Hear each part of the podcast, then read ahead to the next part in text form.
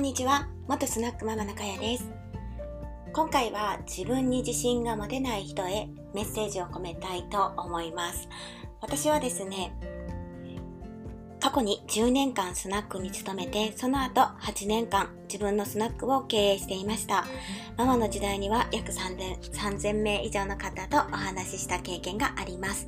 そのことをもとに恋愛のことなどを中心にお話ししていくラジオになっています。今回はですね、恋愛講座ではなく自分に自信が持てない人へどうしたらいいかっていうことについてお話ししていき,、ま、いきたいと思います。まあ、結論を先に言いますと、まあ、自信なんか持ってなくていいっていうことなんですね。今のあなたのそのままであの十分素敵っていうことなんです。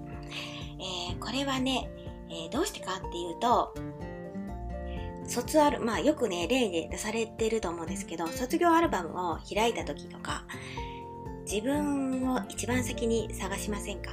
だとか、えー、当時ね、付き合っていた彼女だとか、結構ね、アルバムを見た時に人のことを結構見てないんですよね。自分だったり、その、まあ、卒業アルバムでなくても何でもいいです。例えば、何か雑誌とか、何か取材とかされた時に、まず自分から探すと思うんですよね。はい、そういうことなので、結局みんなね、自分が好きなんですね。はい。私、ちょっと話が逸れてしまうんですが、私はですね、昔からあ絵が好きでですね、えー、社会人になって、なんか趣味を持ちたいなと思ってですね、スナックをしてた時から、あの、油絵をするようになりました。で、まあ、何て言うんですかね子供がちょっと生まれた時に一時期休んだりとかしてたんですけどまあトータルで5年ぐらいはしてましてあのまあ、学生時代の時もちらっと書いてたんですけどその美大に行くとかそのそれほどこう本格的ではないんですね。ただ絵が好きっていうだけで、うん、陶芸もちょっと何年だったかな7年ぐらいやってたんですけど何かねあのやりたいなと思ってたところたまたま時間的にもこの時間だったらあの教室に行けそうだなって思うので油絵を選択しました。で近頃ではその水彩がねやっぱり人気があるっていうので、まあ、ちょっと手も出したんですけどまあ同時進行、まあ、本当はねどっちかに絞った方がいいんでしょうけど水彩画も描きたくなるんですよね。なのでまあ両方ねちょっとやってるんですけどその自分がね綺麗なものとかなんか好みのものっていうのがやっぱり5年ぐらい経ってると気づいてくるんですよね。なので本当に20名ぐらいの教室なんですけど人それぞれ画風がもう全然違うんですね。同じモチーフ。でこの間コスモス描いたんですけど同じコスモスを描いてるのにあのま紫がかったコスモスだったりとかオレンジがかったコスモスを描かれてる方もいたりまあ本当に人それぞれは違うなと思ってたんですね。特に A なんかは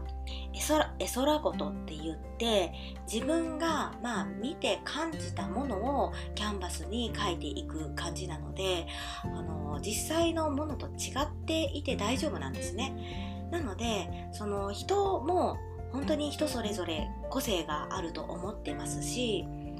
うん、あのいろんな人生があっていいと思うんですね。今その副業であのブームになってますが何かしないといけないとかそれは全然なくてなんかあの会社員のままだといけないとか、まあ、煽ったりとかねとされている方もたくさんいらっしゃるし実際資本主義ではあのやっぱり会社員だと自分の時間がないっていうのは現状本当に合ってると思うんですね。まあ本当にそうなんですがあの人生もその絵と同じで自分が思う感性を人生に生かしていけばいいだけでみんなと同じ人生を歩む必要はないと思っていますそしてね私この音声を始めた時に自分の声本当に苦手だったんだけどあの慣れてきます。やっぱりずっと話してるとそして自分どんなこと話してたかなと思って、まあ、昨日の配信を聞いたりだとかしたらあひどいなと思ったりするんですけどあまあ今の実力はこんなもんなんだなって自覚もできるんですね。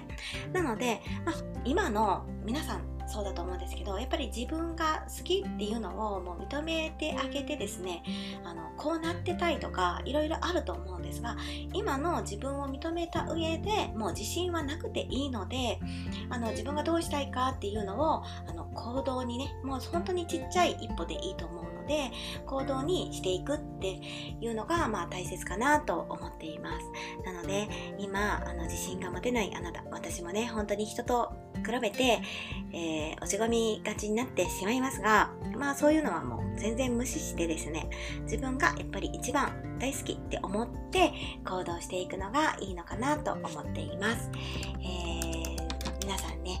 今本当に今のままのあなたが素敵っていうことです。ではではこれで終わりたいと思います。